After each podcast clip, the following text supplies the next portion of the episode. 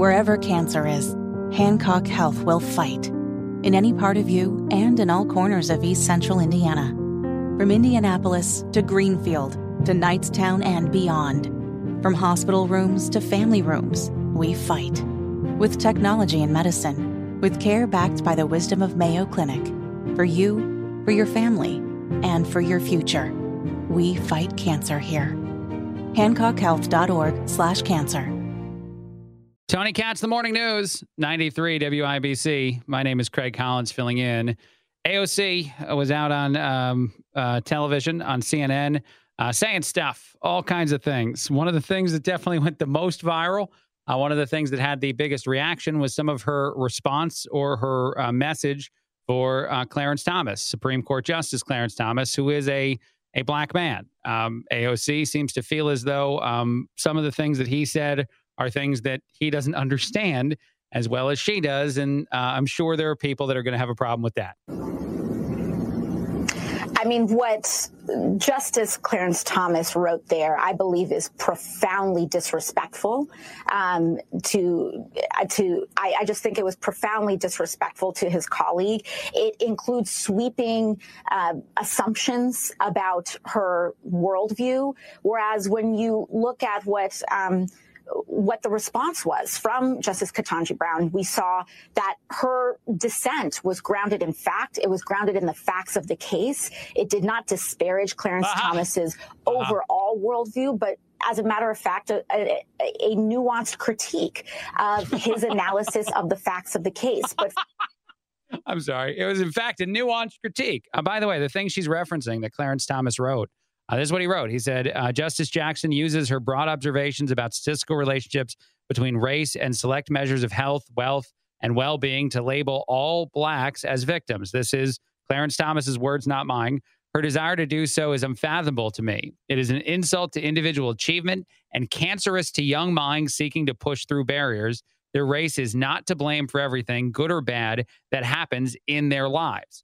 Uh, AOC said that was profoundly insulting as you heard her just say a second ago. And she said that Thomas essentially doesn't know what he's talking about and that Ketanji Brown Jackson is the only person who understands things correctly. Uh, there is a dangerous world that exists here, uh, especially in the world of Democrats, I think, where you decide who does and who doesn't understand something. I've said it myself. I, I'm, I'm willing to admit it as a as a white guy who's in my mid 30s, uh, there are life experiences that I don't have that other people have uh, that don't look like me or aren't uh, the same sex as me or other stuff.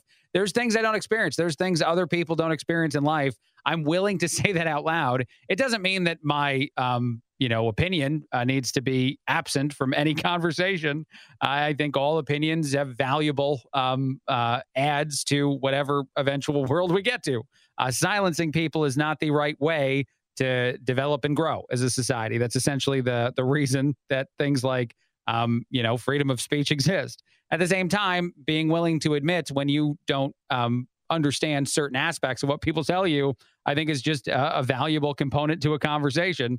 And it's amazing that Democrats advocate for that um, quite a bit all the time, essentially, but then also pick and choose who it is that they hear stuff from and when. Uh, it is probably not a good look, to say the least. Uh, two other quick things. Uh, one, Elon Musk tried to kill Twitter, uh, according to some people. Uh, the latest version of that was to lock all of the tweets behind a quote unquote payroll, a paywall, uh, meaning that you could only read so many tweets and then you had to start paying money to Twitter. I think it is something that was supposed to be temporary. I don't know how much longer it's going to exist.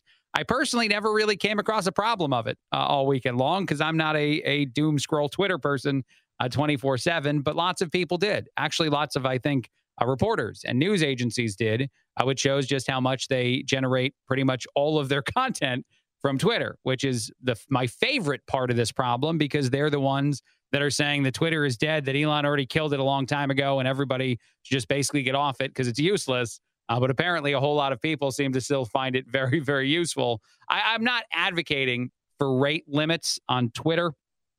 I don't think that's a good move. Uh, I don't know if people even really care, uh, by the way, about a Twitter conversation like this. Uh, but I do think it's interesting uh, that it infected, that it impacted some, and that essentially um, annoyed enough super users of Twitter uh, that they might actually wind up being the people that eventually pay Elon Musk money or just go elsewhere. Who knows? Uh, we'll see what happens there, but I thought it was interesting. And then one last thing, and I just wanted to throw this out there. Uh, there are reports that Bud Light is starting to shut down production plants. I think they're shutting down one in North Carolina in Wilson, a bottling, a glass bottling factory.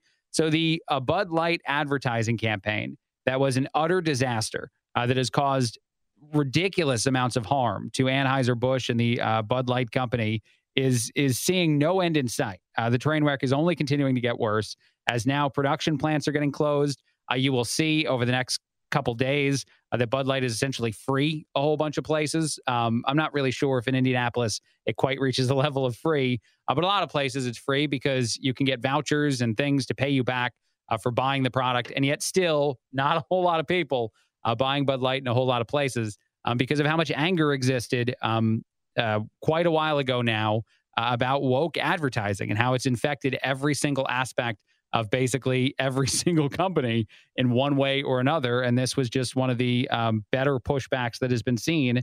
And certainly there have been many pushbacks, and it just continues to go.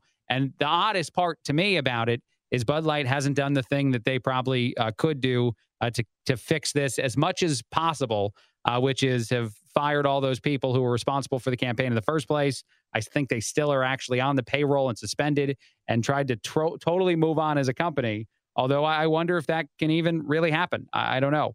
Uh, but it's certainly a lesson learned for one company and maybe several others uh, that there's something um, possible out there as far as ramifications, just advertising uh, however you feel, uh, whether it has anything to do with your product whatsoever, anything to do with any stance your company needs to take on any issue whatsoever, anything to do with anything other than just trying to appease and and reach uh, maybe uh, younger uh, consumers by being extra woke.